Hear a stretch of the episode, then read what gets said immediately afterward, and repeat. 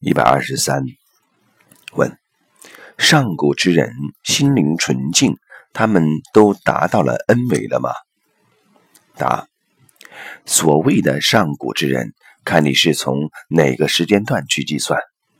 如果你是从投影原理来想的话，真正的投影源来自于 n 维 n 趋于无穷大，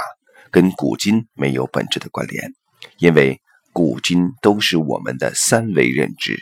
所以所谓的上古只是我们对能量在三维呈现的这种初态或者简单态的一个基本的描述，